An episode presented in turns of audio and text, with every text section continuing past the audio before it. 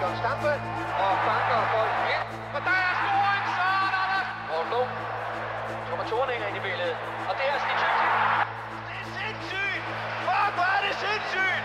Det hvide snit. Det hvide snit. Det hvide snit. Det hvide snit. Det hvide snit. Vores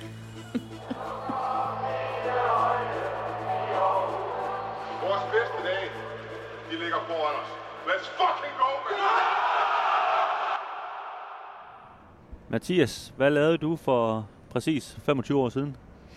Hmm, ja, der har jeg været øh, et år gammel og nogle måneder, øh, så jeg har nok øh, leget ude i sandkassen, kunne jeg forestille mig. Var du så ung? Det var jeg. For helvede, mand. Velkommen til øh, Det Hvide Snit. En special. Så meget en special, at øh, den måske handler mere om en anden fodboldklub end AGF. Den handler nemlig om øh, Aarhus Fremads kamp mod AGF, som for, for 25 år siden i dag blev spillet på Aarhus Stadion. Nu siger jeg kampbøn, som om det var, der kun har været én, men, men for mig er det sådan lidt kampbøn, fordi det var, det var den første kamp i Superligaen, hvor de to mødtes i øh, 25. juli 1997. Aarhus Fremad vandt øh, 2-1. Korrekt. Mit navn er, er Dennis Bjerre, og, og ved siden af mig, som jeg lige har antydet, der sidder, sidder Mathias Hansen. Øh, jeg er født i 84, så, så jeg er lidt ældre end dig, Mathias. Øh, så, så jeg kan huske det lidt bedre. Øh, til gengæld så øh, har du fulgt Aarhus Fremad rigtig meget de seneste år, øh, og ved rigtig meget om, om, om klubben i dag. Øh, og i den her i special, der skal vi, øh, vi skal tale lidt om, hvad, hvad det var, der skete dengang i, i Aarhusiansk fodbold, hvor, hvor kan man sige, Aarhus Fremad de kom op og, og drillede AGF. Øh, vi skal selvfølgelig også sådan ligesom se det med, med AGF-øjne, eller hvad man skal sige, ud fra det her med, at, at der kom en udfordrer til AGF på, på lokal plan. Øhm, den er der jo ikke mere, den udfordrer, kan vi jo, kan vi jo godt sige. Men vi skal tale lidt om, om, om vi, vi tror, det nogensinde kan komme tilbage igen, øh, enten i Aarhus Fremad eller i nogle andre klubber, eller om AGF ligesom bare har overtaget verdens herredømme i, i Aarhus i hvert fald. øhm, sådan lige rent praktisk, der, der bliver nødt til at sige, at hvis man kan høre nogle lyde, så er det fordi, vi, øh, vi sidder i en bil. Vi er på vej til Brøndby for at dække AGF, der skal møde Brøndbyernes Idrætsforening i, øh, i Superliga-premieren. Og øh, det er selvfølgelig ikke det bedste sted lige at... Øh, det er ikke ligefrem et lydstudie at, at køre i sådan en Fort her, men øh, Ej, det ville have været lidt rart, hvis vi havde siddet på en færge. Øh, Ja. Det, det, det, ja, der kom vi for sent til. ja, sådan, sådan kan det jo gå.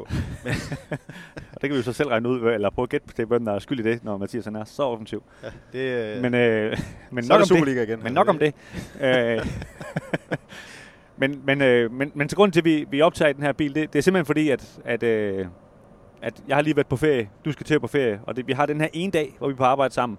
Og vi vil rigtig gerne lave den her øh, podcast, fordi det, det, det er en rigtig interessant historie om, øh, om Aarhus Fremad. Øh, den, øh, den starter, kan man sige, rigtig positivt, og bliver så også øh, det sidder tragisk, og ender i øh, noget, noget mismask med en masse økonomi, som, som, øh, ja, som de slet ikke kunne finde ud af at håndtere. Øh, og det endte i, i den grad i noget rod. Så, så vi kommer til at tage udgangspunkt i, i den her kamp, der blev spillet øh, på Aarhus Stadion, som, øh, som fremad, som nævnt, øh, vandt 2-1. Men vi kommer også til ligesom, at, at fortælle hele historien om, øh, om Aarhus Fremad. Øhm, Mathias, nu, nu, øh, nu har vi afsløret, at du var ikke så gammel øh, dengang øh, alligevel, men altså, hvis vi skal sådan skrue helt tilbage, tiden tilbage til, til som man kan sige, før op til den her kamp, de spillede i 97, hvad, hvad Aarhus Fremad var for noget. Øhm, nu har du, du er jo trods alt journalist, så du kan jo godt finde ud af at researche. Hvis nu jeg sætter dig i gang, så skal jeg nok øh, byde ind med min øh, alderdomsviden. øh, viden. Øh, hvad, hvad, hvad, hvad var det for en klub, der kom, øh, der kom snigende op i Superligaen der i, i 97? Det var jo et af de aller, aller største øh, historier, der er i virkeligheden et af de største positive historier, der nogensinde har været i dansk fodbold. Øh, på 13 år, der gik man fra at være i C5 til at ryge op i det, der øh, dengang hed Faxe Kondi Ligaen, som jeg jo synes er et enormt fedt øh, sponsornavn. Og det, det tog altså bare 13 år. Altså man var, fra, man var et sted, hvor man ikke engang kunne samle et øh, fem-hold til lige pludselig at være et, et Superliga-hold blandt de aller, allerbedste i landet. Og det var, øh, det var så i 1997 på 100-året for Aarhus Fremad, at man lige pludselig lå op i den bedste række. Og Men jeg, jeg, jeg prøver lige at gentage det. Ikke? Altså, da jeg blev født i 1984, Ja. der ligger Aarhus Fremad i serie 5. det, det, det er der, jeg spiller i dag. Og det, det, det er også der, jeg- der jeg vil spille, hvis jeg ellers øh, havde knæ, der kunne spille fodbold.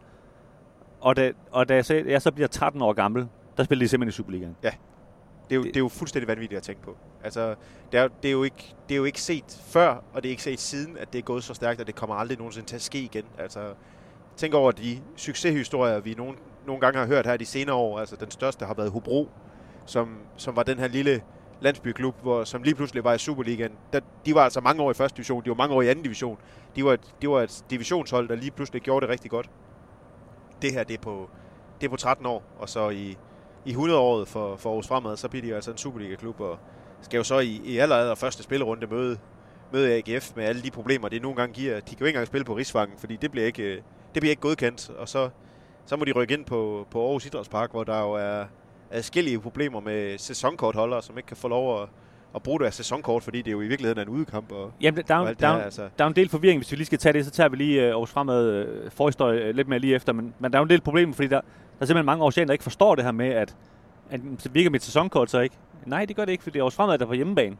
Og det, det uh, Ole Chang, som, som var stadionbestyrer dengang, han må simpelthen gå ud i avisen uh, på dagen og sige, nu har jeg fået så mange henvisninger, jeg bliver lige slå det fast jeres sæsonkort virker ikke. I skal købe en billet, hvis I vil ind og se kampen. Øh, og det var der så 15.500 mennesker, der gjorde i øvrigt til det her, til det her opgør mellem øh, Aarhus Fremad og, og AGF. Øh, men man kan sige, hvis man skal sige en grund til, at, at, at de formåede at, at rykke den, den her helt vanvittige uh, tur op igennem, uh, op igennem rækkerne, så er det, så er det Jan Hammerholt, uh, formand for, uh, for Aarhus Fremad, som, som i den grad var, var, var noget særligt. Uh, man kan sige, en mand, der ikke, der ikke øh, lå så slå ud af, af sådan noget, som, som folk, der normalt driver en C5-klub, øh, lader sig slå ud af, af, kan man sige, af, af begrænsninger. Hvor, hvor den, den slags skulle han ikke se. Øh, de, da de spillede C2, fik spillerne for eksempel sponsorbiler. Hvorfor skulle han ikke øh, kunne skaffe sig nogen? Og de tog på, de tog, tog på træningslejr til, til Jugoslavien. Øh, dengang de spillede nede i serierne. Fordi at, øh, han spiller skulle da have de, de bedste forhold, så han fik skaffet nogle sponsorer, der kunne, øh, der, der, kunne, der kunne spæde lidt til det, selvom det var am- amatørspillere. Ikke? Øh, så man kan sige, på den måde øh, ja, fik, fik, de, øh, altså fik, fik de ligesom skudt over det, de øh, selvfølgelig burde kunne, kunne skyde til. Ikke? Øh, og så, så udnyttede de det her med, at de, øh, de lå i Aarhus, hvor, hvor AGF var jo øh, dengang, altså en, ligesom i dag kan man sige, en stor klub, men de præsterede også rigtig godt. AGF vandt, vandt sølv i Superligaen i 96 og, og, og bronze i, i 97 så jo et, øh, et storhold, øh, som, som de, de lå sammen med, kan man sige. Det betød jo også, at, at der var rigtig mange, der, der gerne øh, vil prøve lykken i AGF som, som ungdomsspillere osv., der var jo ikke plads til dem alle sammen. Og fremad, de stod ligesom med åbne arme for dem, der så ikke kunne, kunne klare sig i AGF, og sige, så kom, kom der herover og spil herover ved os. Det kunne man jo blandt andet se på den startopstilling, de faktisk havde i kamp mod, mod AGF. 8 af 11, øh, der, der startede inden, var tidligere i, i AGF som, som ungdomsspiller. Øh, den ene af dem, målscorer Søren Hermansen, var varet og fundet for let i AGF. Han var simpelthen for lille til at være i, til at, til at være i AGF, og så, så scorede han imod dem. Så, så det er rigtigt, og det er jo i øvrigt også noget, klubben til det stadigvæk gør i dag. Ja, det, ja de, de bruger stamtaktik i dag, kan man sige. I dag er, er fodboldverdenen også blevet en anden, ikke? Så, så det er sværere at, at, at gøre det på samme måde. Øh, de havde så også, øh, kan man sige, dengang, fodboldverdenen var jo også lidt en anden dengang. Altså, alle de spillere, for eksempel for den kamp, vi skal tale om, er, er danskere ja. uden, uden undtagelse. Øh, så Aarhus Fremad, de kiggede også lidt til Horsens, de kiggede lidt til Randers, som dengang ikke var lige så gode klubber, som de er i dag. De spillede i henholdsvis første og anden division. Øh, og de lukkede nogle af de, de der spillere der. Mange spillere, som, som jo boede i Aarhus og var trætte af at køre til Horsens og køre til Randers. Men så kom der herop og spil, og det går, at du lige går en række eller to ned, men, øh, men vi har det hyggeligt herop og, og vi skal nok sørge for, at der, der er shampoo i badet, så du skal ikke, øh, det skal du ikke bruge penge på, selvom du ikke får nogen penge for at spille og så videre. Ikke? Og så, så på den måde fik de samlet et, øh, et rigtig godt fodboldhold. Øhm, og, og ja, de, og de rykker så op, de rykker direkte op øh, i Superligaen, kan, kan vi sige, efter at have været i første division et år. Ikke? Altså oprykker i første division, så rykker de op i Superligaen. Og året inden i øvrigt også rykket fra anden division til første division i deres første år. Ja. De var kun to år i divisionerne, før de, jo, før de lige pludselig var Superliga-hold. Det er, det, er jo, det er jo vanvittigt at tænke på. Altså, nu er der godt nok en tredje division, men, men det, vil, det vil jo svare til, at, at VSK Aarhus eller Lysing, de lige nu blev rykket op i anden division, gik i top 2 i anden division, rykket op i første division, gik i top 2 igen og lige pludselig var Superliga-hold. Det er, jo, det, er jo, det er jo vildt at tænke på. Det ville jo slet ikke kunne lade sig gøre i dag. Nej, og, og, det, og det vil netop svare til det, fordi altså Rigsvangen, de folk, mennesker, der har været der, altså det er jo ikke et fodboldstadion. Altså, det er jo bare en græsplæne med nogle, øh, nogle forhøjninger ude på siden, ikke? Øh, det var så også derfor, de ikke kunne få lov til at spille. Alle deres hjemmekampe fik lov til at spille nogle hjemmekampe deroppe, men, Men dem, hvor, hvor man ligesom regnede med, at der kom mange tilskuere, selvfølgelig mod AGF blandt andet, der, der skulle man spille ind på Aarhus Stadion. Øh, det var også en af forklaringerne, tror jeg på, at det faktisk endte med at, at løbe lidt ud i sandet, fordi de, de mistede sådan lidt deres nerve ved at spille ud på stadion, fordi det, det var altså ikke det samme øh, at, at spille derude som, øh, som, som at spille op på Rigsvang, hvor de havde deres, øh, deres helt, særlige, øh, helt særlige nerve.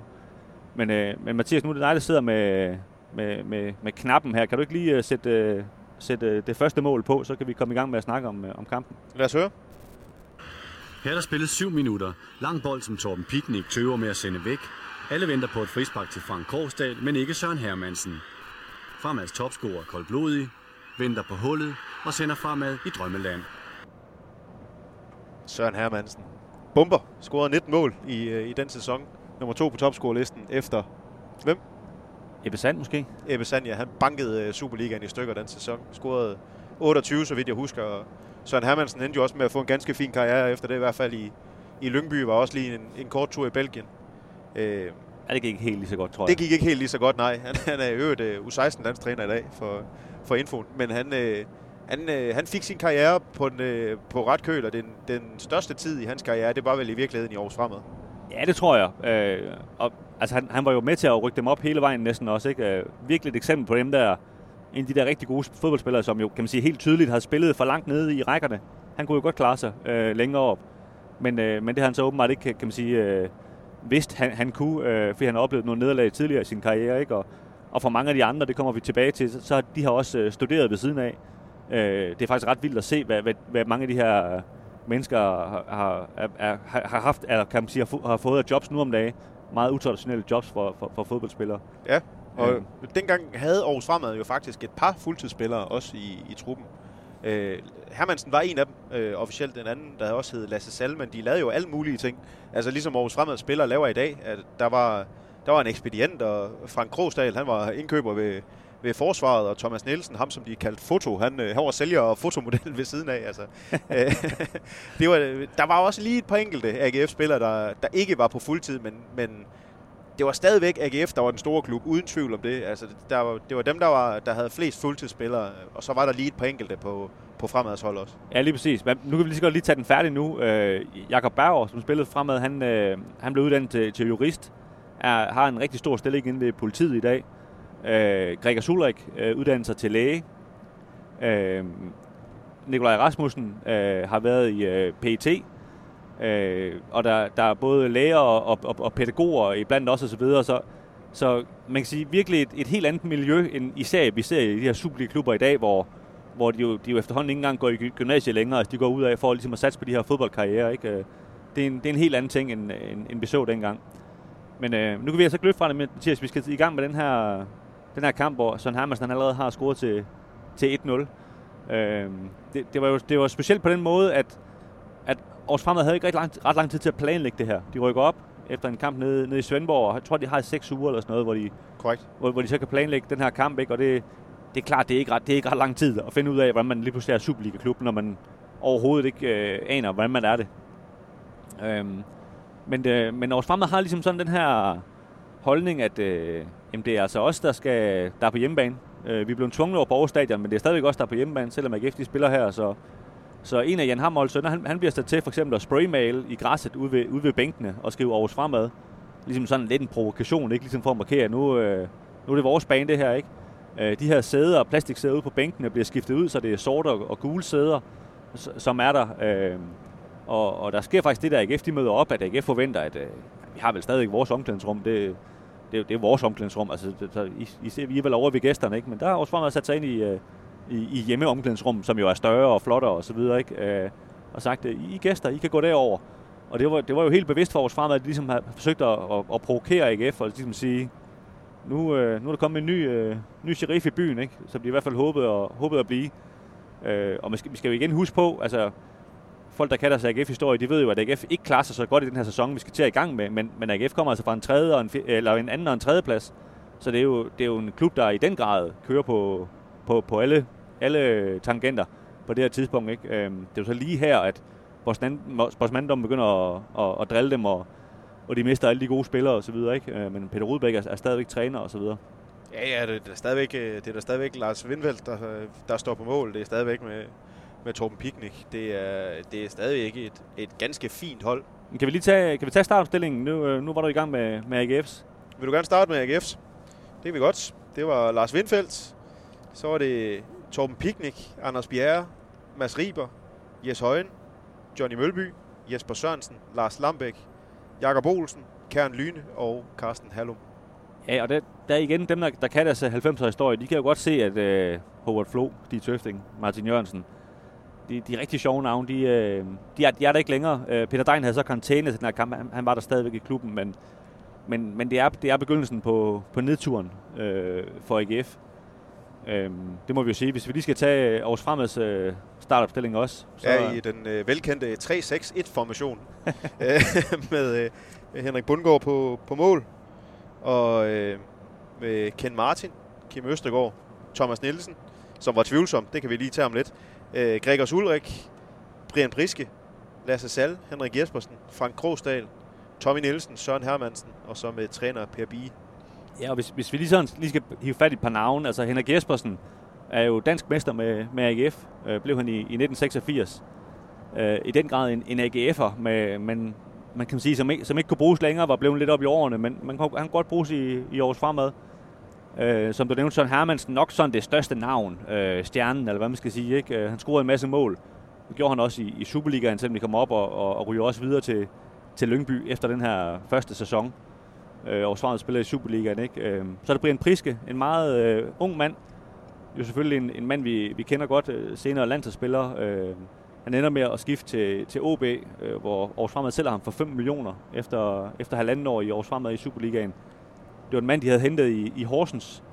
Øh, han formår faktisk at komme på U21-landshold, øh, som Aarhus Fremad spiller. Øh, så man kan sige, på den måde, i virkeligheden nok det største navn, der har spillet for Aarhus Fremad, når vi kigger i dag. Øh, han er jo, øh, han er jo, han er jo lige blevet træner nede i Prag, øh, og har jo en, kan man sige, en, efterhånden en, en fin trænerkarriere også. Han er ved at, han er ved at bygge op, ikke? Var jo, var jo lidt i spil også til at blive, blive træner for, for AGF. Ifølge, også en fin spillerkarriere, noget også landskampe. Og, altså, så, så det kan man sagtens kalde ham, at han er den største navn, der har været i, i, i års fremad. Jeg vil også gerne lige nævne Gregor Ulrik. Han var altså også en, en spiller, der fik lavet nogle mål i sin tid for, for fremad. Øh, og var også sådan lidt, øh, på nogen måder, et billede på det fremad var. Øh, også fordi, at som du, som du fik nævnt før, han studerede jo til læge, og fremads klub var jo netop, at man havde muligheden for også at studere ved siden af. Og det er faktisk noget, der, der lidt stadigvæk øh, præger klubben den dag i dag, når, når man hører øh, sang, øh, sangene op fra, fra tribunen, hvor, hvor Nietzsche havde ret og alt det her. Altså, der er stadig sådan lidt en, en intellektuel stemning op på Rigsvangen den dag i dag. Ja, det er sådan lidt en, en universitetsklub, ikke? Ja. Øhm, og Greg Sule kom i øvrigt også, øh, som, som flere de har gjort, kom til AGF øh, efterfølgende også. Gjorde Ken Martin også, og så videre. Selvom, selvom de også har spillet i AGF tidligere, så kan man sige, beviste de jo så, at de kunne blive i Superligaen, eller spille i Superligaen, og, og AGF, de, de nappede dem dengang det her fremad endte med at falde lidt fra hinanden. Jeg tror også, Henrik Bundgaard han kom ind til AGF. Jo, det gjorde han. Igen uh, senere. Og jeg har faktisk en god historie. Vi, vi bliver nødt til at tage den omkring Thomas Nielsen. Han var jo øh, han var midterforsvar. Han var øh, aldeles tvivlsom til den her første kamp mod AGF, fordi øh, man havde været på træningslejr ugen for inden. Og øh, der havde man øh, om lørdagen lavet øh, spillerne komme ud i, i svømmehallen, hvor man var hoppet ned fra 5 meter dem øh, på hovedet først. Der var så åbenbart ikke særlig dybt. Ej, så øh, han var landet direkte ned på hovedet ved syd med flere sting og, og brækket, så vidt jeg ved, også næsen. Han, øh, han øh, spillede med sådan en speciel skin i kampen for at, at, at blive klar, men han var al, altså aldeles tvivlsom da, da jeg sådan øh, fik det at vide første gang, så tænkte jeg, hvad fanden er det, der tager i svømmehallen og gør det der øh, seks dage før man skal spille mod, øh, mod AGF i første Superliga-kamp? Altså, det, det er jo helt vanvittigt. Men, øh, ja, hvad er det for en svømmehal, hvor, der ikke er, altså, hvor man kan ramme bunden, når man hopper på er der så lavt til bunden efter 5 meters ja. øh, vippe? Altså, det, er jo, det er jo helt skørt. Men øh, han blev klar. Han var jo tidligere håndboldspiller. Han kastede helt absurd langt. Og det var noget, der, det var noget, der, der gjorde godt i, i AGF med hans lange indkast. Ja, Især senere i, øh, i års fremad, ja. ja det var ikke så godt for AGF senere i den kamp. Nej, det, det, vi skal høre Peter Rudbæk øh, hentyde til det, til det senere. Det, det er meget underholdende faktisk. Øh, han er sådan lidt, lidt bitter efter kampen. Øhm, men, men, øh, men ja, altså Thomas Nielsen han var faktisk, hvis vi lige sådan skal, skal snakke lidt om, hvad, hvad det var også fremad, de forsøgte sådan rent taktisk. Han var faktisk et vigtigt våben, fordi han havde de her lange indkast, og det, det var jo noget med nogle dødbolde, øh, noget drillo-agtigt, ikke? Altså, vi skal have nogle lange bolde op til Søren Hermansen, der kan løbe langt, ikke? Og, og så har vi nogle, øh, nogle folk, der kan slås ind på midtbanen. Øhm, og, og vi satte sig på dødbolden, og, og, og vi, står, vi står dybt. Du nævnte den her, øh, hvad var det, du kaldte det? 3-6-1-formation. 3-6-1-formation, ikke? Hvor, og det lyder jo flot med tre i forsvaret, men, men det var jo nok mere fem, øh, hvis vi skal være helt ærlige. Ikke? Øhm, så, så ja, det er ikke, øh, ikke, ikke kan man sige, et noget øh, på den måde inspirerende hold, eller hvad man skal sige. Altså, det var, det var de gode gamle dyder med at, at, at, at forsvare eget mål, og så se, hvad, der, hvad vi kan lave op i den anden ende. Ikke? Første halvleg stod der Aarhus fremad på. Dødbold og kontra var deres våben. Efter pausen får AGF fat, og fremad viser træthedstegn. Indskiftet Bjarne Jensen. I et flot ryg mod baglinjen. Carsten Hallum får ikke hættet, og Dennis Sims post bliver reddet på stregen. Og tredje gang er heller ikke lykkens gang for AGF og Sim. Ja, det var så øh, det var Peter Brygman, som øh, nogen måske kender fra, fra Mediano, som øh, dengang var en noget yngre udgave som, som reporter for TV2, som vi har lånt lidt, øh, lidt klip fra her, som, øh, som, som selvfølgelig lavede et, øh, et godt gammeldags indslag. Det, det kan ses ind på YouTube, hvis folk ser nogle billeder fra kampen. Det, det kan stærkt anbefales.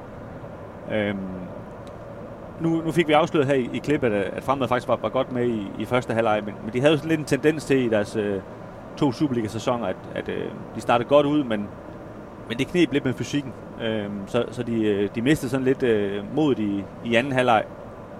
Og det, øh, det samme skete der lidt her i den her kamp. Øhm, de kommer faktisk foran 2-0 ved, ved, ved Gregers Ulrik. Jeg tror, det er efter et langt indkast fra, Det er det nemlig. fra foto, som du nævnte før.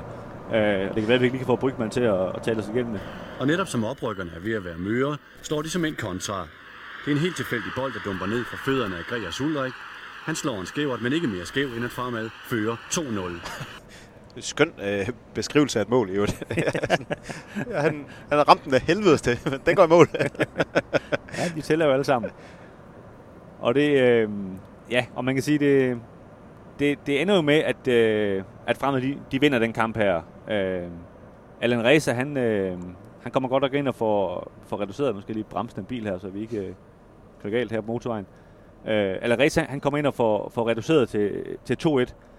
Men, øh, men, men de ender med at vinde kampen, og det, øh, det, det skaber også lidt nogle, nogle stærke scener, fordi altså, de, de levede jo så lidt en drømmeverden. Der er også lidt EM92 over det her, at, at det er nogle mennesker, der er et sted, hvor de slet ikke øh, vidste, de skulle være, og troede, de skulle være. Ikke? Øh, men, men øh, man kan man sige, fremad, de var vant til, når de øh, havde spillet op på Rigsvangen, så tog de op på, på Café Sigi op på Trøjborg. Øh, Det ligger jo lige ved siden af. Øh, og der havde de ligesom sådan en sponsoraftale, at hvis de havde vundet, så, øh, så, så gav han en gratis øl, indehaveren.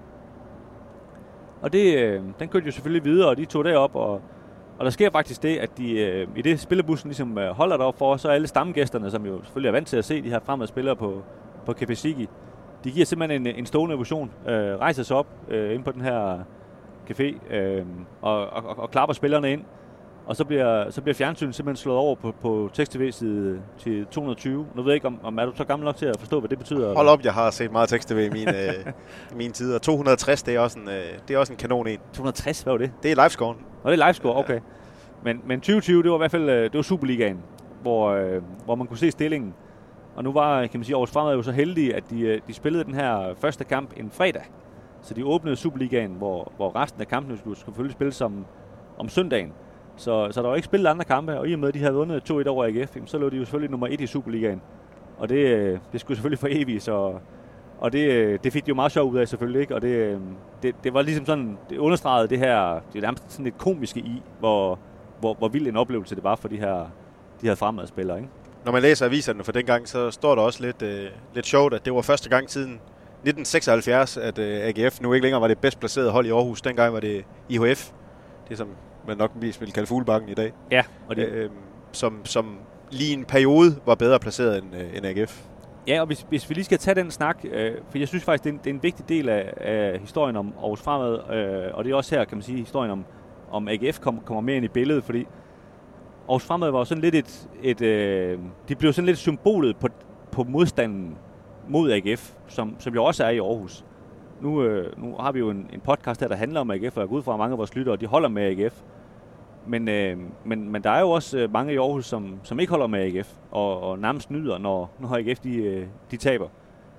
Øh, og de, kan man sige, de fik lige pludselig et, øh, et hold øh, her, som, som kan man sige, i stedet for bare at være anti-AGF, men så var det lige pludselig, så, var det, så er jeg Aarhus Fremad-fan, fordi de, de skulle imod AGF. Ikke? Øh, Øh, nu, jeg kommer selv fra, fra Tranbjerg, hvor, hvor AA ligger. Øh, før AA flyttede ud til Tranbjerg, så var det en klub inde i, øh, inde i byen, som, som øh, lige et par år også øh, forsøgte at lege med, med, med Paul Pedersen osv. I rigtig, for rigtig, rigtig mange år siden.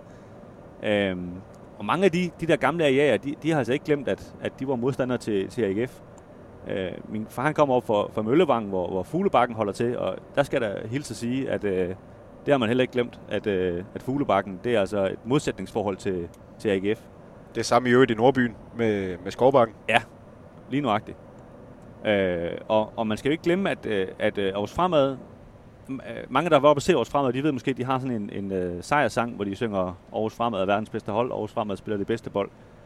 Men, men øh, faktisk dengang de spillede i Superliga, der sang de øh, Fuglebakken var det bedste hold. Fuglebakken spillede det bedste bold, selvom de jo spillede for Aarhus Fremad. Men det er jo simpelthen fordi, der er sådan, der er sådan lidt et mix nærmest af de her, af de her klubber, hvor, hvor nogle af de her spillere jo selvfølgelig, ligesom de gør i dag i øvrigt med Brabrand og Skovbank og Aarhus Fremad, skifter mellem hinanden. Øh, og de har jo sådan lidt det samme. De har jo sådan lidt et fællestræk i bare at være... Vi, altså, det er godt, at vi ikke kan lide hinanden, men vi kan i hvert fald heller ikke lide AGF. Øh, så nogle af de her fuglebakken folk var flyttet op til Aarhus Fremad og har lært dem den her sang. Og så med tiden har de så, er de så også gået over til at synge, at Aarhus Fremad er det bedste hold. Øh, det blev selvfølgelig for, for fjollet at, at synge på fuglebakken, ikke? Men, men det beviser lidt det her modsætningsforhold, der, der var til AGF. Øh, og, øh, og man, man kan også sige, at, at, at jeg ved også, at, at Jan Hammerhold, han kørte rundt med, med, med halsterklæder øh, i sin bil, med, hvor der stod Aarhus Fremad på. Som hvis han, øh, hvis han så en, en dreng eller en, en voksen på gaden, der gik rundt med et AGF-halsterklæde, så holdt han ind til siden og siger, øh, hvis nu jeg får det her AGF-halsterklæde der, så får du ikke med Aarhus Fremad. Skal du ikke, øh, skal du ikke være Aarhus Fremad-fan i stedet for? øh, og det var selvfølgelig, det var jo mest en gimmick og så videre. Det var jo ikke, fordi han sådan, altså forsøgte at, at, som en eller anden diktator, forsøgte at erobre noget, vel? Men, men det var det der med sådan at, at forsøge at drille AGF og udfordre AGF. Øh, som, som man kan sige, som, som der ikke er noget af i dag længere jo ikke. Altså det, nu er, AGF kalder sig selv for byens hold, og, og, og altså, de, i hvert fald, øh, man kan sige sportsligt, så, så er der jo ikke nogen, der kan udfordre AGF øh, for Aarhus af længere, vel? Det, det er ligesom sådan en, en umulig mission, fordi fodbold er blevet så stort et øh, økonomisk spil, ikke? Jo, lige præcis. Og det er jo det er jo i virkeligheden sådan fodbold, der er blevet på ikke bare dansk plan eller oceansk plan, men på verdensplan. Altså, at de små klubber har ikke længere den samme mulighed for at lave de her sensationer, som, som de store klubber har, simpelthen fordi økonomien er blevet så voldsom. Så er vi fem minutter før tid. AGF presser. Det er Carsten Hallum på arbejde. Han får slået bolden ind i minefeltet, hvor Allan Ræse dukker op og sender spændingen tilbage i kampen. Ja, Aarhus Fremad, de var godt møre det sidste kvarter og kunne slet ikke rigtig øh, komme frem på banen, og så scorede Allan Reza, og der kom i øvrigt også en stor chance i, i overtiden af anden halvleg, hvor øh, Mads Riber hættede over mål. Men øh, det blev altså til den her øh, 2-1 sejr til, til Aarhus Fremad, og ja, en førsteplads i Superligaen på det tidspunkt. Ja, lige nuagtigt. Og hvis, øh, hvis vi så skal forsøge at bevæge os lidt væk fra den, den første kamp her, som, som for mig er ikonisk, og, og jeg er ret sikker på, at altså, den har mødt med hinanden tre gange. Jeg er ret sikker på, at jeg når at se de, altså de fem andre kampe er det jo så, øh, hvor de spiller hinanden i Superliga. Men, men den her kamp ser jeg faktisk ikke, fordi at jeg er på campingferie i Italien med min, øh, med min familie. Det kan og du det, så takke din familie for. Ja, det kan jeg nemlig, og det, det ærger mig jo den dag i dag, for jeg, jeg synes jo, selvom jeg, det så var den kamp, jeg ikke så, at, at det er den ikoniske kamp, ikke? Altså, øh, Aarhus Fremad vinder også en af de andre øh, fem kampe, men det her med, de, de slår ikke i den første kamp, og, altså det, det er hele historien, som, det er ligesom den kamp, tror jeg, folk husker, ikke? Øh, det her Aarhus Fremad for, hvor, hvor, hvor alt jo også var, var, var lykkeligt, kan man sige, stadigvæk i, i det her Aarhus Fremad projekt. Ikke? Øhm, øh, men man kan man sige, at i virkeligheden den rammer, den, rammer dem jo rigtig, rigtig hurtigt.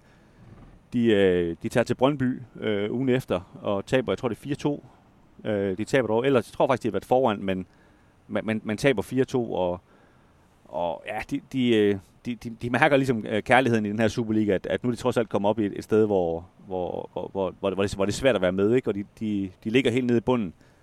Øhm, men mod, øh, mod vinterpausen, så, øh, så er, hvad går der syv kampe? Har du skrevet det ned i dine notater? Det har jeg ikke engang, nej. Nu sidder jeg lige og kører en bil her, men, men jeg tror, det er efter syv kampe, der, der, der stopper Per Bie, som var, øh, som var træner på det tidspunkt. Der, der er sket det, hvis vi lige skal sådan tage trænersituationen, at, at Kim Poulsen, som, øh, som mange måske vil genkende til, han, øh, han havde ført dem op i, i en del af de her år, de har, de har ført op, men han var så stoppet som, som træner, og Per Bie var, var blevet en træner for vores fremad. Øh, apropos at have store jobs, så er han faktisk øh, administrerende direktør i, i Danbolig-koncernen. øh, i dag. Så man kan sige, en mand, der, der i den grad har, har drevet det vidt som, som leder uden for, for fodboldbanen. Men dengang var han altså øh, træner for Aarhus Fremad. Og det var faktisk noget af det, der gav, altså, gjorde, at Per Bie stoppede i Aarhus Fremad. Det var jo netop, fordi han ikke kunne få... Øh, altså, Aarhus Fremad ville gerne have en fuldtidstræner, og det, øh, det ville han ikke. Øh, og så, øh, så måtte man jo øh, finde på noget andet, og som du nævner, øh, der var jo manden, som de fleste måske vil huske på som Aarhus Fremads træner i den her periode, det var jo Kim Poulsen, fordi han havde jo rykket dem fra og helt op i, i, i anden division, og så kom han jo så lidt senere. Men det var faktisk ikke ham, der overtog for, for PBI. Det var Viggo Jensen. Ja, fordi altså, jeg tror, det, altså, det, det gik ikke så godt til at starte med i Superligaen, men, men det var ikke sådan en fyring af PBI, men det var det her med, at, at Jan, Jan han tænkte, at, at vi skal have en træner, der er fuldtid nu, for nu er vi Superliga. Og det siger PBI så, det er han ikke interesseret i. Han har sin øh, erhvervskarriere. Og så er altså Viggo Jensen, øh, navnkundige Viggo Jensen, han kommer ind. Og man kan sige, han, PBI, han var jo sådan en... Øh, sådan lidt, han, han var i meget i års fremads ånd, altså det her med, dengang de, de spillede den her kamp øh, mod AGF, der, der havde han skrevet på, på tavlen, da de kom ned i omklædningsrummet, der står der bare, om at have bolden og ikke have bolden. Og det var det eneste, der stod på tavlen, og så kunne spillerne ligesom selv lægge taktikken. Øh, og man kan sige, det er jo, det er jo meget alternativt. Ikke? Altså det, det er jo sådan, hvad, hvad føler I selv, øh, I synes, I skal der i det? Ikke? Øh, og, og, og Viggo Jensen, han overlader altså ikke ret mange ting til, til fantasien. Det, øh, han har en plan, og det er også med nogle dødbolde og så videre, men der er fuldstændig et schema over, hvor, hvor folk skal stå, og hvor de ikke skal stå. Ja, men nu, øh, det, er jo, det kan man måske også lige høre på min dialekt. Jeg er jo ikke oceaner. Jeg er jo, jeg er jo vestjyde, og nede fra Esbjerg-området. Og da Viggo Jensen kom ind ned i Esbjerg, der revolutionerede han jo også det hele med, med et knips. Og det er, jo, det er jo også lidt det samme, han, han prøvede på at gøre i års fremad, fordi han, han er den der kæft, trit og retning træner. Han har altså spillet i Bayern München, ham der som spiller. Altså, det er, det, er lidt, det var lidt en anden type, man fik ind der, uden tvivl. Ja, og der er jo nogen, der, der mener, at, at øh, nu skal vi ikke tage noget for, for Richard Møller Nielsen, men Viggo Jensen var jo, var jo assisterende træner, da Danmark vandt øh, EM92, og at han har også en, en kæmpe rolle i det her taktiske øh, mesterværk, der, der blev leveret dengang, så, så kan man sige en helt anden øh, stort trænernavn, meget mere klassisk øh, trænernavn. Men det var jo også en, kan man sige, en, en metode, der, der sådan, det kom jo lidt og rokkede båden lidt i det her års fremad øh, projekt, fordi øh, nu havde vi det lige så hyggeligt, og, og så kommer der sådan en mand her, som, øh, som ikke synes, at noget som helst er hyggeligt, og, og alt skal foregå øh, fuldstændig øh, efter, efter en plan og så videre, ikke? Så, så, så man kan sige, det, det er måske første gang, hvor de sådan lige bliver, bliver rokket lidt i båden om, at, at, øh, at de havde det her slogan, der hed hyggefodbold på, på, på, på, på topplan, men, men det, det er måske kun til en vis grænse, at man kan kalde det hyggefodbold, ikke? Lige så bliver det altså seriøst, og så, så det er ikke nødvendigvis så sjovt længere, og det, øh, det var måske den, den, øh, den, der begyndte de at støde på en lille smule, den, den mur her, ikke? Øh, men de, de får trods alt øh, et par sejre, og det, det viser sig, at, øh, at Viggo Jensen, han havde åbenbart lovet dem, at, øh, at hvis de kunne vinde to kampe i træk, jamen, så skulle de på øh, Nørreby Kro og have vin og snitsel. Øh, og fremad for, for at kæmpe sig til, først så slår de, øh, slår de Lyngby, og så slår de IKAST ugen efter hen mod slutningen af efteråret øh, hvor, hvor Jakob Bauer, øh, og det er altså ham, der så nu er, er topjurist ved politiet, han, øh, han udbryder simpelthen i avisen, at øh, nu skal vi på en OB Kro og have vin og romformage. øh, det, er jo, altså, det synes jeg er et stærkt citat. Altså, det er godt.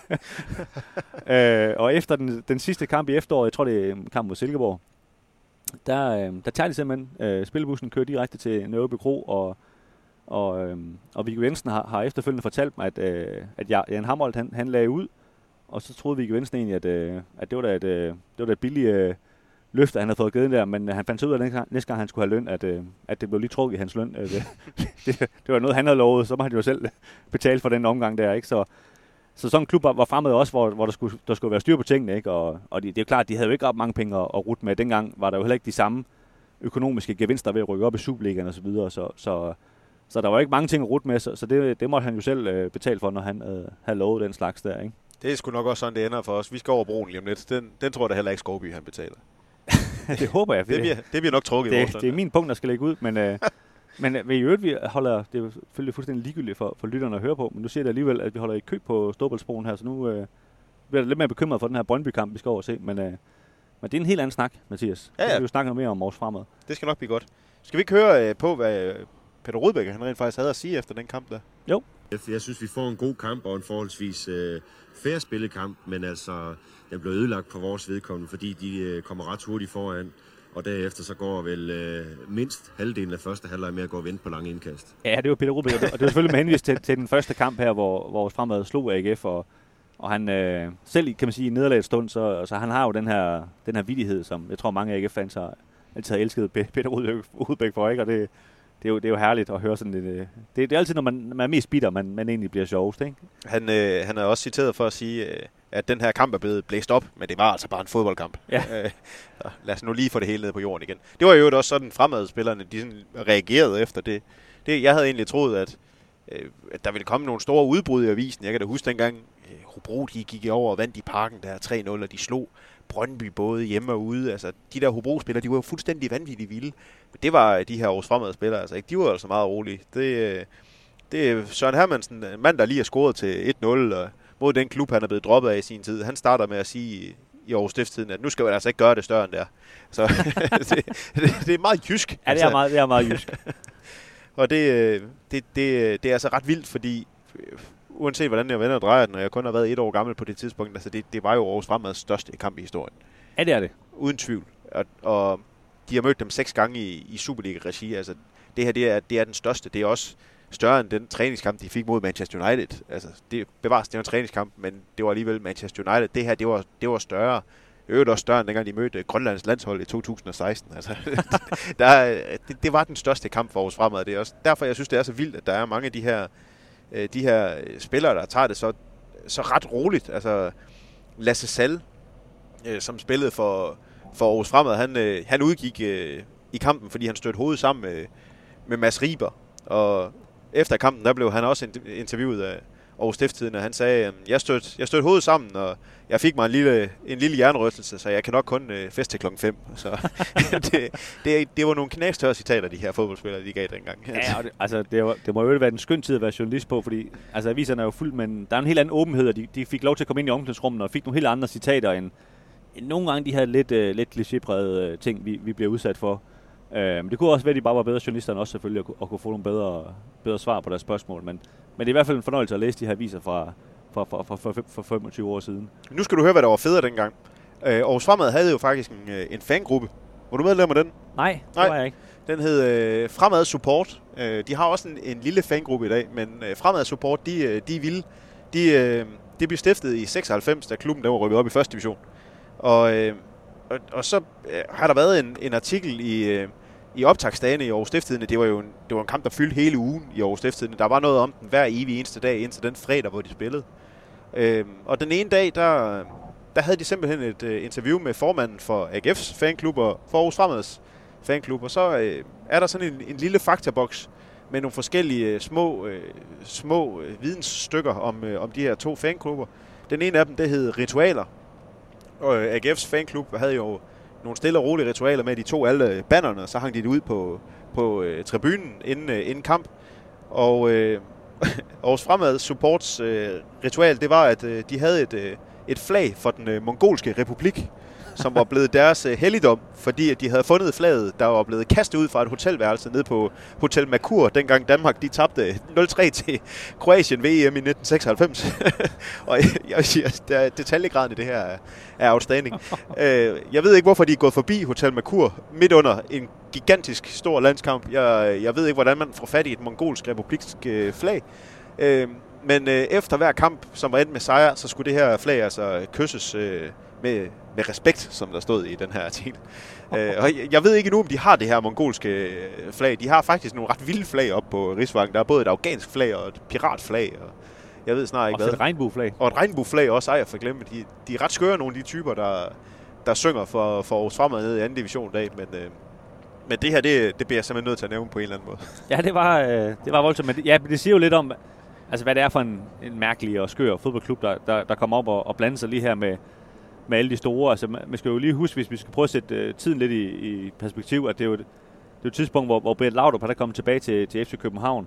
Og det er, jo, det er jo lige før, at FC København de bliver, de bliver det helt store magtfaktor. Ikke? Øhm, Brøndby er på det her tidspunkt det, det helt store hold, og du nævnte selv øh, Ebbe Sand, og de har jo rigtig mange af de her, øh, Kim Vilford, John Fax Jensen, øh, alle de her, de her rigtig store spillere. Ikke? Så, så man kan sige, det er, det er sådan lige begyndt at blive, jeg tror faktisk TV3 måske lige på det her tidspunkt er ved at købe øh, jeg ved, rettigheden til at sende det i tv, og det, det er sådan lige før, at Sublinger virkelig begynder at blive skudt afsted som et, et produkt, for at nu sige noget, man er ved at, at kaste op over, når man så siger det, ikke? Øh, Fordi det, det er, øh, man kan sige, det, man kan sige de, de er lige ved at komme med der, hvor, også, hvor, hvor, hvor pengene jo kommer ind samtidig. Ikke? Øh, måske det rykker lige op lige et par år for tidligt for at få for de helt store penge med, ikke? Og, som jo også kommer til at, at koste dem senere, da de så rykker ned og, og får økonomiske problemer.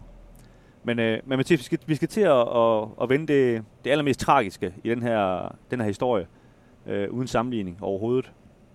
Da, øh, da de så går på vinterpause års fremad, øh, jeg tror, de ligger lige over stregen, Det gør de. så, øh, så skal de jo øh, spille selvfølgelig en, en træningsopstart, og de skal spille mod, øh, mod OB i, øh, i den første forårskamp. Men, øh, men om morgenen, der, øh, der har formand Jan Hamholdt, han har, han har hængt sig selv, simpelthen. Øh, hvor voldsomt øh, det end lyder her øh, hjemme i sit hus i, i Åby Høj. Øh, og det er jo noget, der, øh, der slår, slår fuldstændig luften ud af den her øh, fodboldklub. Øh, dybt, dybt tragisk selvfølgelig for, øh, for hans familie, øh, men også for hele den her fodboldklub, som, hvor, hvor mange af dem øh, i fodboldklubben jo, jo var hans øh, familie og opfattede ham som familie. Han var altid op i, op i den fodboldklub.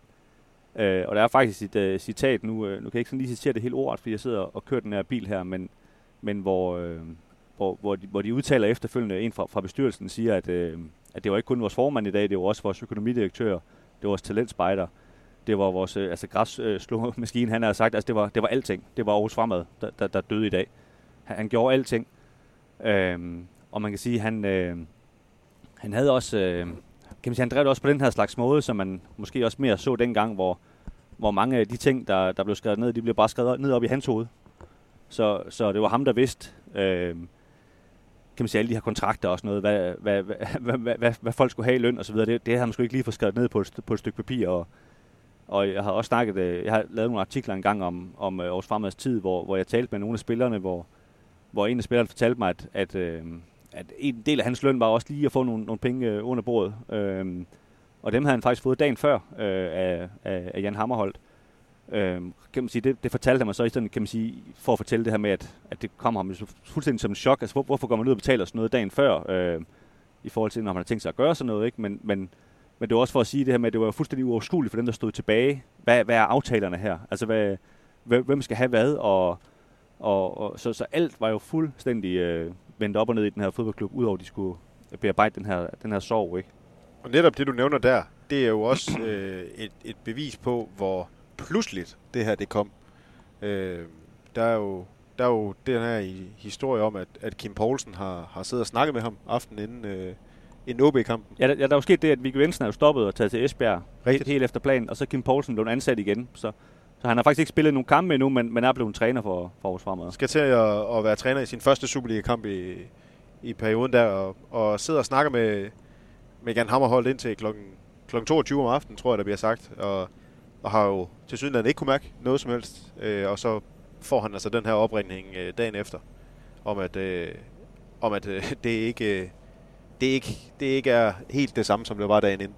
Ja, ja det, er, det er Jan Hamholds kone, øh, Lone Hamholdt, som, som ringer ham op og fortæller ham den, den tragiske nyhed. Og hun ringer også øh, Morten Nysum op, som var bestyrelsesmedlem og også en, en mand, der, der, der, der tog fat i, i, i klubben. Øhm, Kim Poulsen, han reagerer ved at øh, tage ud til familien. Øh, han var meget, meget nær ven af familien. Som sagt havde arbejdet sammen med dem i rigtig mange år.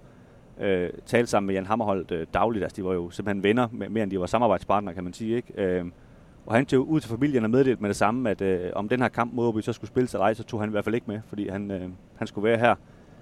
Øh, og alle spillerne gav også udtryk for, at øh, de ønskede ikke at spille den her kamp mod OB. Det, det kunne de simpelthen ikke. Men, øh, men OB var ikke, øh, var ikke lige så stemte for at, øh, at aflyse kampen. Øh, Børge Bak, som var, jeg ved ikke, om han var direktør eller formand dengang, men det var i hvert fald ham, der kaldte, kaldte shotsene op i, op i Aalborg. Han, øh, han mente, at nu, øh, nu havde man solgt rigtig mange billetter til den her forårspremiere, og, og det var, jo- det var selvfølgelig det var tæt op til kampstart, altså nogle, nogle timer op til kampstart. Så det, det kunne man ikke lige, øh, mente man dengang. Og i dag virker det jo fuldstændig absurd. Fuldstændig absurd. Altså, det er lige så absurd som, som øh, den her landskamp i, i parken med Christian Eriksen, at den skulle fortsættes. Det er lige så absurd, at den her kamp skulle spilles op i, op i, øh, op i Aalborg. Ja, absolut. Altså, og, ja, vi skal jo huske, at altså, det var jo ikke... Kan man sige, en ting er, at det er jo tragisk, at der er et menneske, der dør i en, i en klub. Men det var jo ikke et vist som virkelig menneske, at det var, det var klubben, og det var ham som person, der havde hentet sam, samtlige spillere og så videre. Ikke? Altså alle havde et ekstremt tæt forhold til, til manden. Ikke? Øh, så på den måde var det jo det var helt uforståeligt, at man, man, man tvang øh, Aarhus Fremad til at spille den kamp her. Men, men det gjorde man, og, og jeg, kan, jeg kan stadigvæk huske en, øh, sådan en øh, avis forside fra, jeg ved ikke om det var Ekstrabladet eller BT, øh, hvor, hvor Søren Hermansen, han, han står og græder simpelthen i det, kampen bliver, bliver skudt i gang.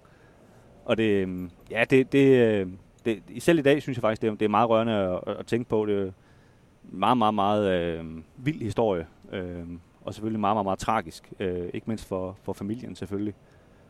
Øhm. Jamen, der er, jo, der er jo et helt forfærdeligt klip faktisk fra, fra tv, hvor de panorerer hen over spillerne. Øh, ligesom man, når man ser Champions League-kampe, hvor, hvor spillerne, det, der kommer sådan en kamera, der, der er vandret, går hen, og så kan man lige se alle, billeder, alle spillerne, der skal spille kampen. Der er sådan et klip inden kampen mod, øh, mod OB, hvor der, der, er jo ikke, der er ikke lys i øjnene på nogen af fremadspillere. Der er ikke nogen af dem, der havde lyst til at være der. De havde ikke lyst til at spille den kamp, men det skulle de. Ja. Og de tabte øh, 1-2, men det var i øvrigt fuldstændig ligegyldigt, og det, øh, det valgte Aarhus Stifttidene så også at tage notits af. Det var den eneste kamp af de i alt 66 Superliga-kampe, som, øh, som Aarhus Fremad spillede, hvor der ikke blev givet en karakter til Aarhus Fremad spillere. Ja, det synes jeg, at de mennesker, der være på arbejde, der er en meget fin gestus, og ligesom markere, at man kan sige, der, man kan sige, man tager en form for holdning der, men det synes jeg var, var, var en flot gestus, ligesom at ligesom markere, at det, det anser vi ikke for, for vigtigt, det der, der er sket her i, i dag. Øh, jeg ved jo næsten ikke, hvordan vi skal komme videre. Det er jo, det er jo det er en voldsom ting lige at, at sige, nå, vi går lige videre. Øh, men det bliver vi jo trods alt nødt til i den her fortælling om øh, Aarhus Fremad. Og, og alt er jo øh, alt er jo kaos, som, som vi taler om efter den her. Øh, jeg synes faktisk, det, det er vigtigt lige at nævne, at, øh, at øh, der går jo selvfølgelig en masse rygter efter, efter sådan et øh, pludseligt dødsfald her. Øh, hvorfor gjorde han det? Og det, der har aldrig kommet en, øh, en officiel forklaring. Øh, og, og der begyndte også at køre nogle onde rygter om, at øh, jamen, det var nok fordi, han, øh, han var jo, så kan man sige, han var jo års fremad, så han, det var selvfølgelig også ham, der sad på, på, på klubkassen og så videre. Og der begyndte at gå en rygter om, at øh, jamen, han har nok øh, brugt øh, klubkassen som sin egen private økonomi, og så har han ikke kunnet overskue det længere. Og det fik faktisk års fremads øh, ledelse til at gå ud øh, efter nogle uger og sige, at de har hørt de her rygter her, og nu har de haft tid til at grænse det. Og der er ikke det mindste spor af, at, øh, at, det, skulle være, at det skulle være en sandhed. Så det, det følte de, altså de gik simpelthen ud og ligesom sige, det vil vi godt lige slå, slå fast. Så det fortjener, det fortjener manden ikke, at, at det rygte ligesom kører rundt derude. Et klokkeklart dementi. Ja, øh, og man kan sige også, meget voldsomt kan man sige at gå ud og sige det, men det er klart, det er jo, ikke, det er jo virkelig ikke for familien, det er heller ikke et sjov øh, rygte, og, og at, at det, skulle, det skulle hedde sig vel. Men, men uanset hvad, så, så hang der ligesom en, øh, en fuldstændig en kaos om, om, omkring, omkring klubben, ikke? Øh, men, øh, men de, kan man sige, de bliver selvfølgelig nødt til at spille de her kampe, øh, lidt, måske en lidt en situation, der er lidt sammenlignet med det her landshold, der spillede under, under EM for, for et år siden, ikke? Øh, at, øh, at, at det skulle simpelthen gå videre selvfølgelig, ikke? Øh, og, og også fremad, altså klarer det jo faktisk det her første, første halvår. Korrekt. De ender nummer 10 i Superligaen. Ja, det ender nummer 10, og øh, det er OB, der, der rykker ned. OB og IKAST. OB og IKAST, ja, og, og det her OB-hold, altså, det er, jo, det er jo helt vanvittigt, når man ser i dag, at, at det kan rykke ud. Altså, Stig Tøfting øh, havde jo blandt andet kriget fra, fra AGF. Brian Sten Nielsen spillede på det, og... Lars Høgh var på mål. Lars Høgh var på mål, altså... Lige så godt som mange andre OB-hold, kan man sige, som har klaret det flot igennem tiden. Men, øh, men ja, et eller andet gik helt galt i, i Odense, og det, øh, de måtte simpelthen ned i, i første division, hvor, hvor vores fremad, de, øh, de blev op.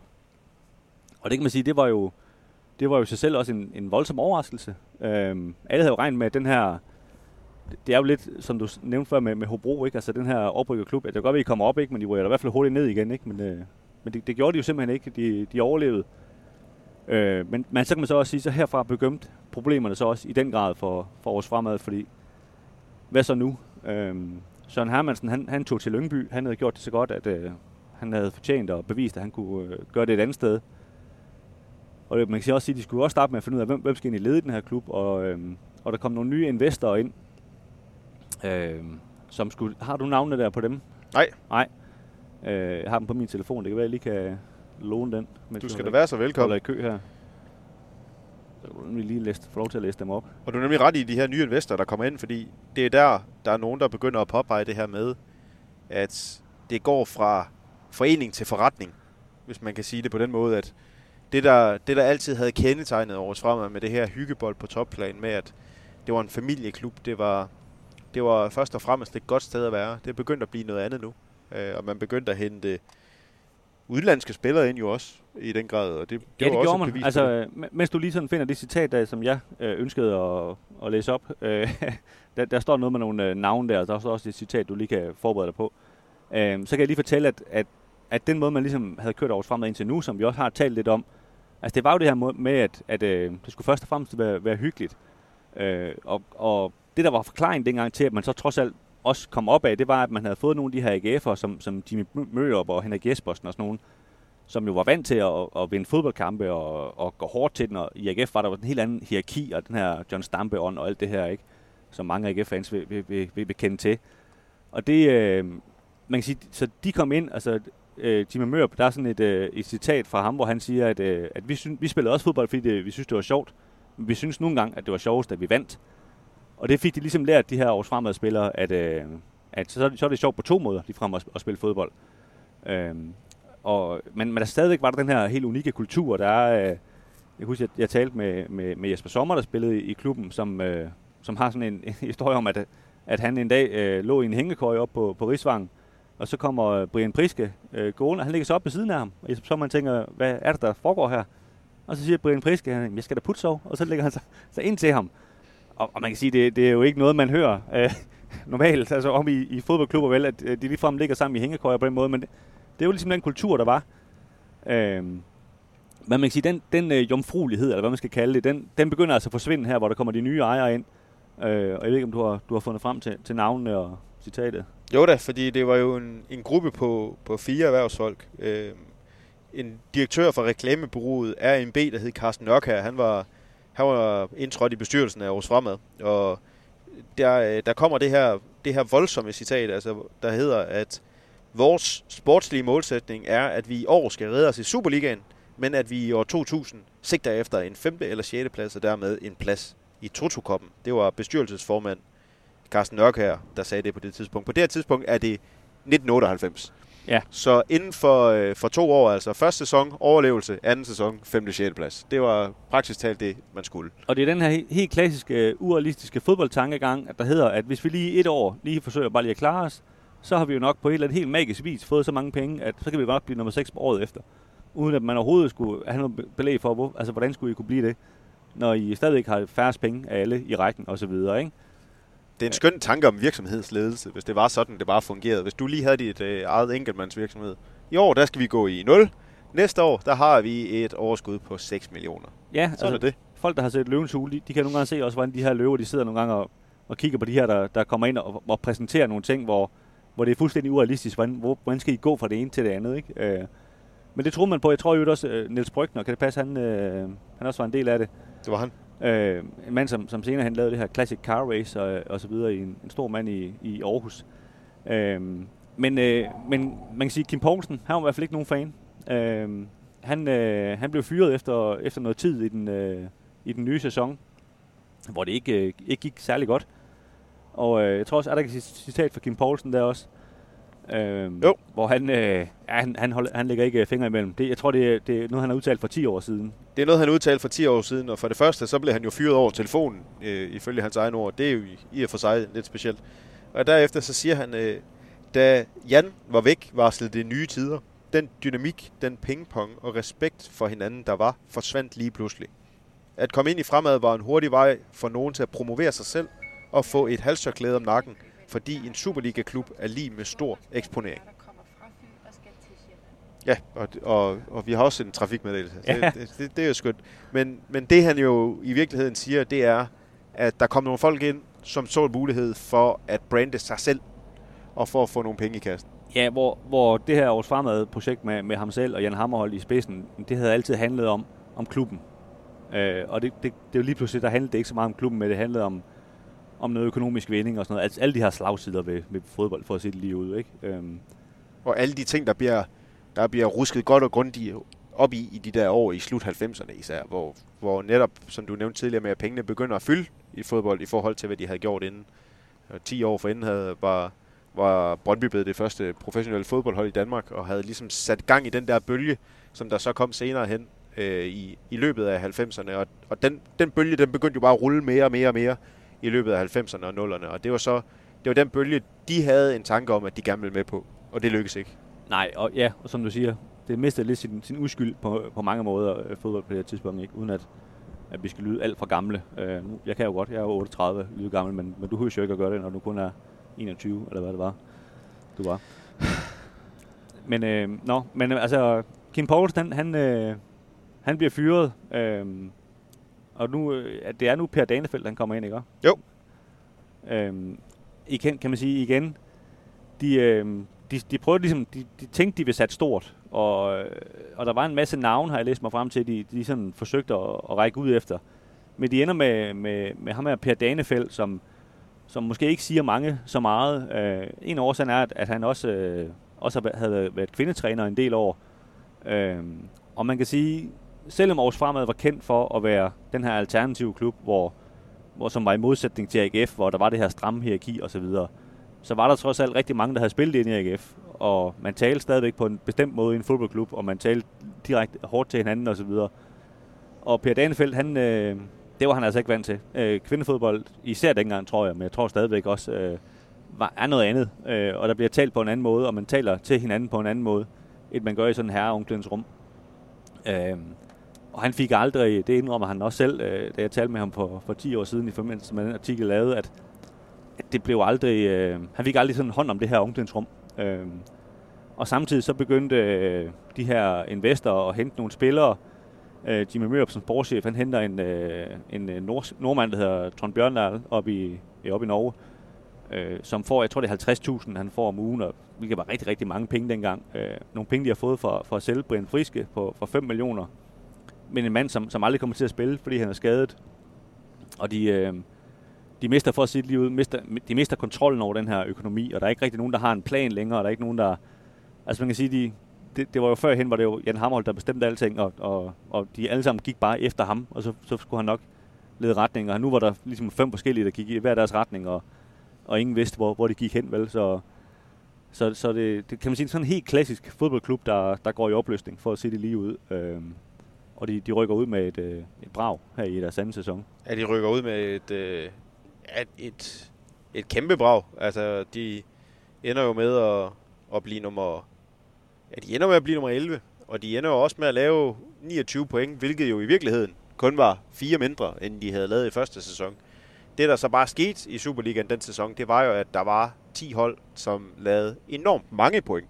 AGF var en af dem. AGF endte som nummer nummer 10 og havde øh, altså 14 point ned til stregen. Så de var aldrig nogensinde tæt på at, på at overleve. Og det, øh, de var i øvrigt heller ikke i nærheden af en sidst. Det var den sæson, hvor det her jammerlige B93-hold, der var oppe i Superligaen, var med.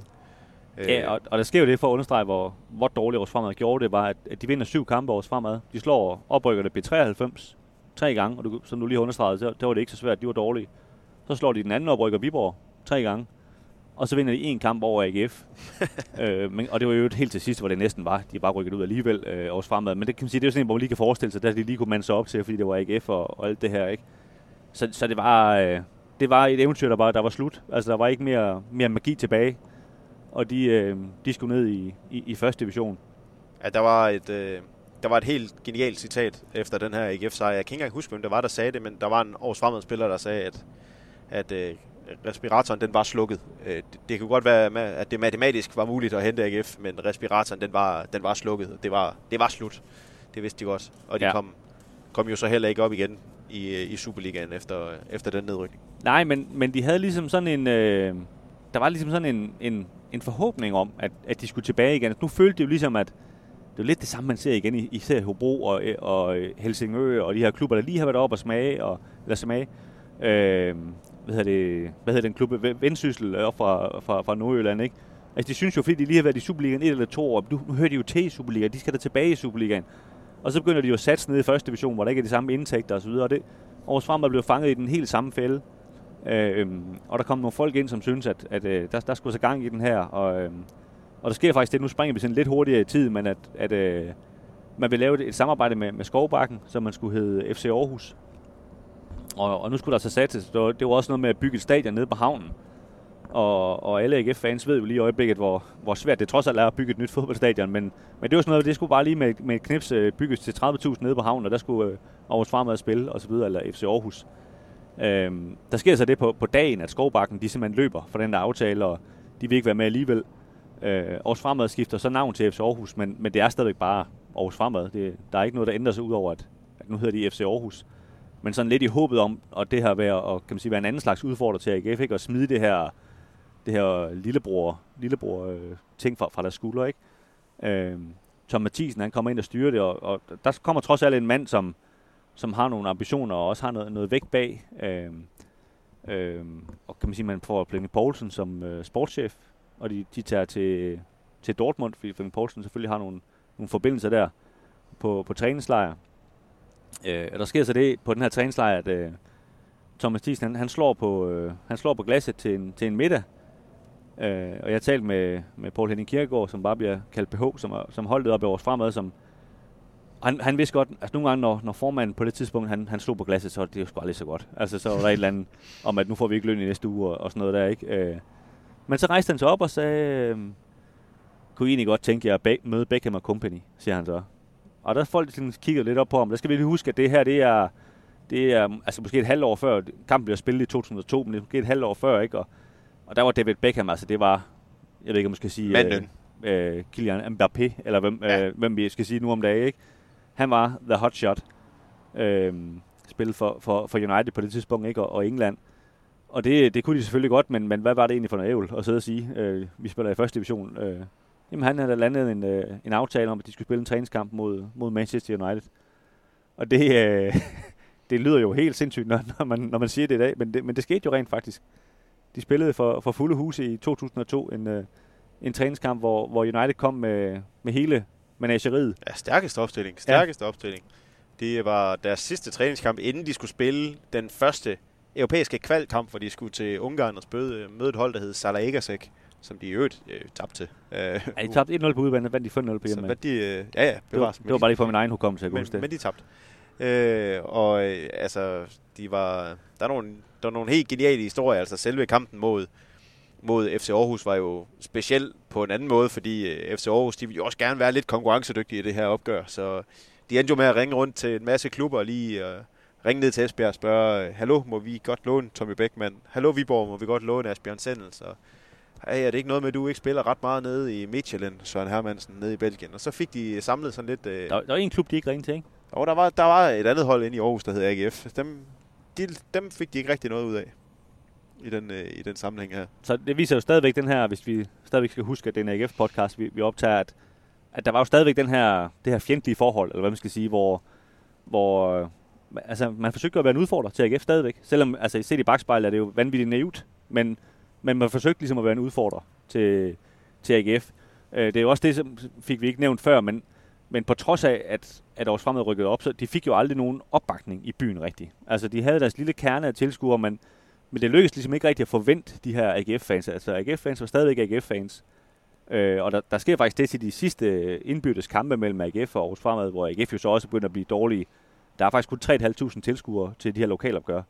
Og det, det er jo sådan helt, helt absurd skuffende, når man sidder og kigger på det i dag. Ikke? Altså, to oceanske hold, der mødes i Superligaen for 3.500 tilskuere. Ikke? Ja, AGF mødte øh, VSK Aarhus i pokalturneringen for nogle år siden. Det, det, det er lige før, jeg vil sige, der var 3.500 der. Og det var, ja, op på Skovbank. op på, på Vejleby Stadion, ja. ja.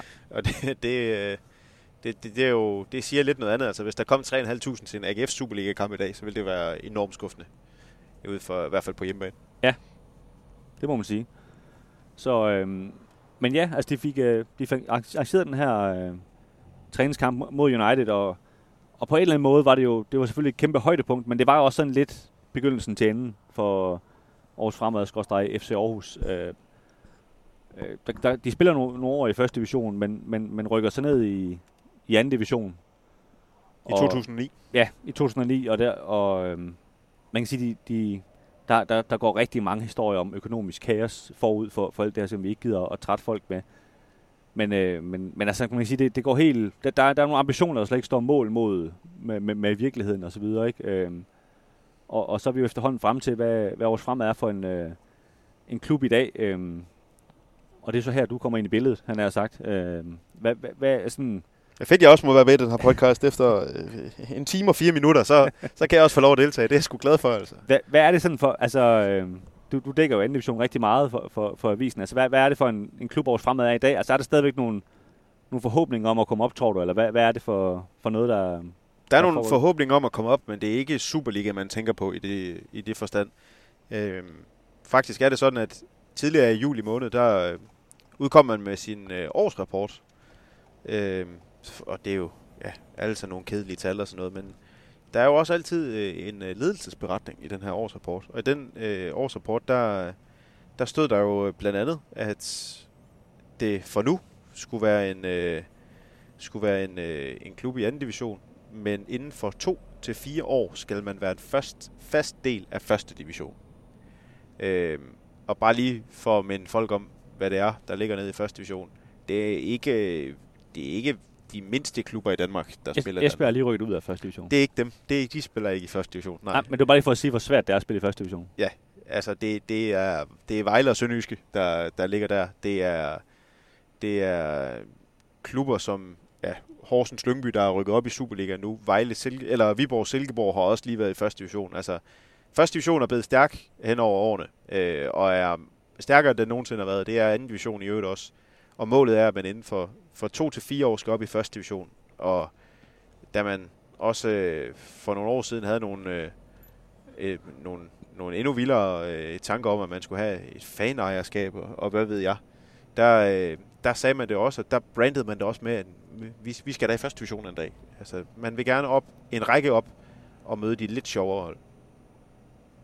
Men, men tror du nogensinde, nu beder jeg dig om at være spormand, og det er jo helt umuligt, men, men tror du nogensinde, I rykker op i Superligaen igen? Nej, det tror jeg ikke. Jeg tror ikke. Det, det eneste måde, man, man lige sådan øh, ud fra, fra hukommelsen kan se Aarhus Fremad få penge på, det er, hvis der kommer en rigmand ind fra højre, der, øh, der laver sådan lidt en, øh, lidt ligesom der er sket i Esbjerg, hvor, der kom en, hvor det gik af helvedes til med økonomien. Det hele er ved at, at, at lukke ned, og så kommer der en rigmand ind fra højre og siger, vil I have 105 millioner? Og så gør vi det på vores måde. Men det kræver jo så også bare, at når man har pengene, at man så også bagefter skal have noget, der minder om strategi. Det hele skal gå op. Jeg tror aldrig nogensinde, jeg tror aldrig nogensinde, der kommer et, et, et Aarhusiansk hold i Superligaen igen, der ikke er AGF. Det, jeg kan ikke forestille mig det. Også fordi der vil ikke være opbakning nok i byen, i den nuværende Aarhus. Nej, jeg, jeg synes jo, du, som du siger, at, at det var jo også en læring for det her, at, at øh, AGF har bare en plads i Aarhus, som er meget, meget, meget svær at udfordre på, på, kan man sige, på det brede. Nu dækker vi jo også en masse andre sportsgrene, altså basketball med, med Bakken Bears og håndbold med Aarhus United og Skanderborg Aarhus håndbold. Øhm, og vi ved, hvor svært de har det med at få øh, både sponsorer, men også, men også fans. Øh, man kan sige i godsøjen, forstå det på den rigtige måde, rigtige fans, som, som ligesom brænder for, for klubberne. Øhm, det, det er kun AGF i den her by, der ligesom har de der, den der slags fans, som ikke kan sove, når de har tabt en kamp og alt det der. Øhm, I hvert fald i, i, i et stort tal, ikke? Øhm, jeg synes godt, man kan lave sammenligning med, med håndboldklubberne. Altså håndbold er trods alt den næststørste sport i, i Danmark. Og vi må ikke glemme, at det er ikke mere end knap halvandet år siden Aarhus håndbold gik konkurs og fusionerede med Skanderborg håndbold og blev til det her Skanderborg Aarhus. Dengang fik vi jo så også senere at vide, at Skanderborg håndbold var også meget tæt på at gå konkurs. Og Aarhus United har været ude og være altså med et, et åbent råb om hjælp om, at, øh, om at, at der var nogen, der ville hjælpe dem med at, at finde penge, så de, ikke, så de ikke skulle gå konkurs. De andre sportshold i den her by har haft det svært med at drive elitesport, og det er blandt andet fordi AGF jo på deres måde er så enormt dygtige til at finde deres sponsorer. Og det er også derfor, jeg ikke, jeg tror ikke på, at der nogensinde kommer et oceansk hold ekstra op i, i, i, første, eller i, øh, i Superligaen. Jeg tror godt på, at det kan ske i første division igen. Det er jo heller ikke mere end, hvad er det nu, fire år siden Brabrand var, var i, jeg tror det er kun det er tre år siden, Brabrand var i rykket ned fra, fra første division. Altså det, det kan godt lade sig gøre. Aarhus Fremad var for to år siden super tæt på at rykke i første division. Ja, ja og, og de var også, altså, det går nok tilbage i 2007, det er også lidt tid siden, men, men der spillede Brabrand og Fremad og AGF, alle tre i, i første division. Men det var jo stadigvæk med en, en slagside, at AGF rykkede op, og jeg tror egentlig, de andre rykkede ud. Ikke? Altså, det, der, selv de spillede i samme række, var der stadig enorm forskel på de hold her. Ikke? Øhm. Altså, AGF tjener jo også styrtende med penge. Det, det, skal man jo også, øh, det skal man også huske på. Altså, de havde et, øh, de havde et øh, resultat før skat på over 23 millioner i deres seneste halvårsrapport. De har lige leveret det bedste tilskuergennemsnit i 10 år, på trods af, at man kommer fra en jammerlig sæson, hvor man er endt nummer 10.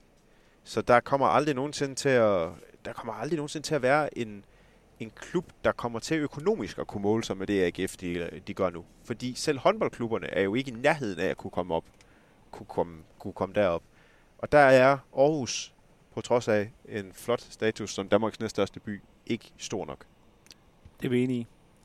Men øh, nu forsøgte vi i hvert fald at tælle, øh, fortælle historien om, øh, om Aarhus Fremad. Øh, jeg fortryder, at vi ikke fik sagt øh, Chris Evolume på noget tidspunkt, så nu, nu har vi lige sagt det. Nu har de, de har taget mig i 20 minutter nu.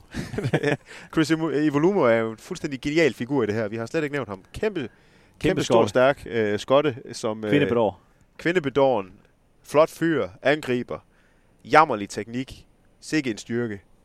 Han, øh, Fire mål i 27 kampe, ja. eller sådan noget den stil. Jamen, øh, det, det er jo også pænt. Han fik faktisk en ganske fornuftig karriere efterfølgende.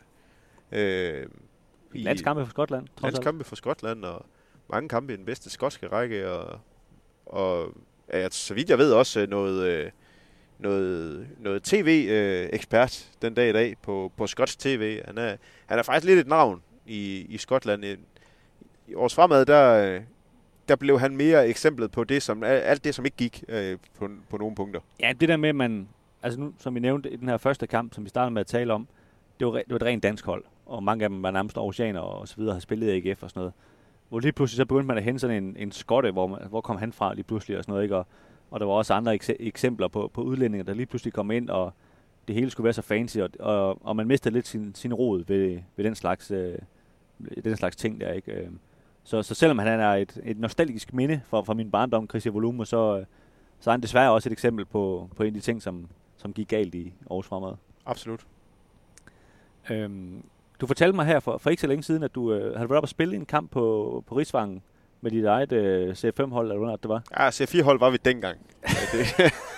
Det, synes du, det skulle din forfængelighed trods alt lige nævne. ja, det, Øh. jeg scorede i, i øvrigt, hvis der er nogen, der skulle være i tvivl. Men det var det, altså en af grundene til, at vi egentlig godt vil lave det her, det var fordi, at, at de der historieløse mennesker, som sikkert er lige så unge som dig selv, som, øh, som var kommet op der, de, de anede jo ikke, hvad vores fremad var for noget, vel? Øh, Ja, det var, det var ret vildt. Vi, øh, vi spillede, det skal så siges, vi spillede på kunstgræsbanen, der ligger ved siden af, men vi brugte jo de her omklædningsrum, som øh, altså bare dagen for inden var blevet brugt i anden divisionskampen mellem Aarhus Fremad og Middelfart.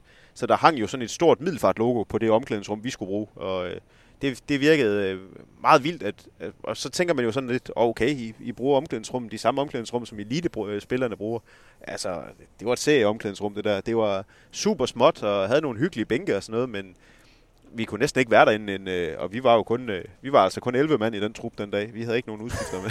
så, så, det, så hør bør i C4, ja. så, så jeg tør næsten ikke...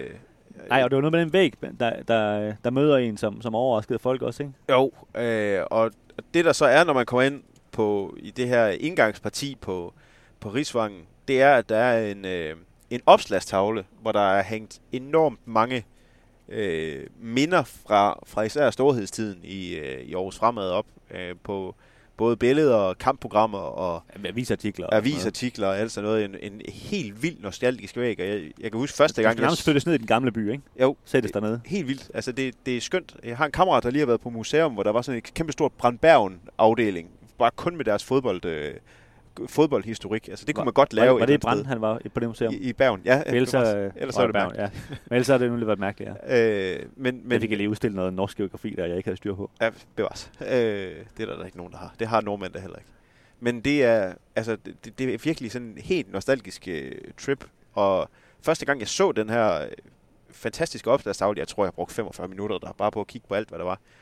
Og så, øh, da vi går ud, øh, så er der nogle af de andre, som heller ikke er Aarhusianere, som, øh, som går ud og kigger på den der opslagstavle, så ser de bare det her billede af, David Beckham, som, som løber i den her kamp mod FC Aarhus, og, og så, så siger den ene sådan, hvad, altså, hvad foregår der her? Altså, hvad er det, hvad er det der for et hold, og det der, det der David Beckham, og hvad, det- hvad er det, det der, de der to startopstillinger der?